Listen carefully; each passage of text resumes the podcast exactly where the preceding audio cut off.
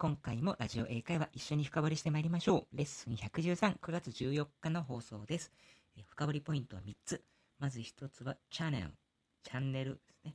2つ目は behind schedule、ねえそれから3つ目は oh boy ですね。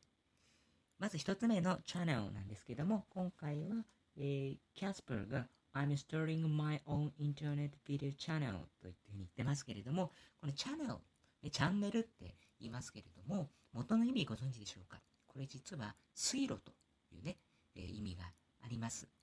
まあ、水路、水が通っていく道っていうところから、まあ、テレビだとか、まあ、インターネットのこう電波を通じて、情報を、映像とか音を流していくっていうところから、チャンネルという意味に転じて使われているということなんです。で、このチャンネルは、えー、キャナルですね。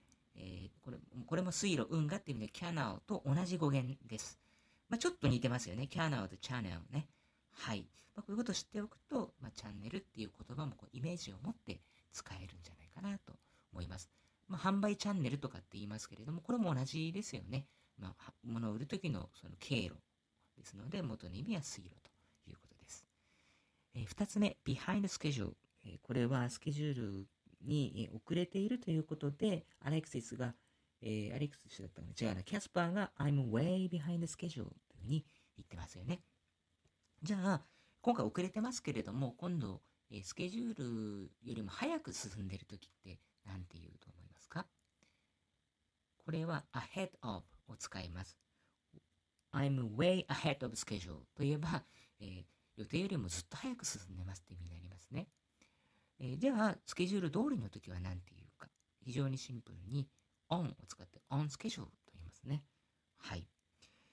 えー、では3つ目、えー、oh boy ですね。この oh boy はやれやれねっていうふうに使って、えー、ますけれども、あの、アレクシスが最後に言ってますけれども、これと似ている表現があってですね、えー、ボーイじゃなくて、マンを使うんですね。oh man これも映画とかドラマでよく聞きますよね。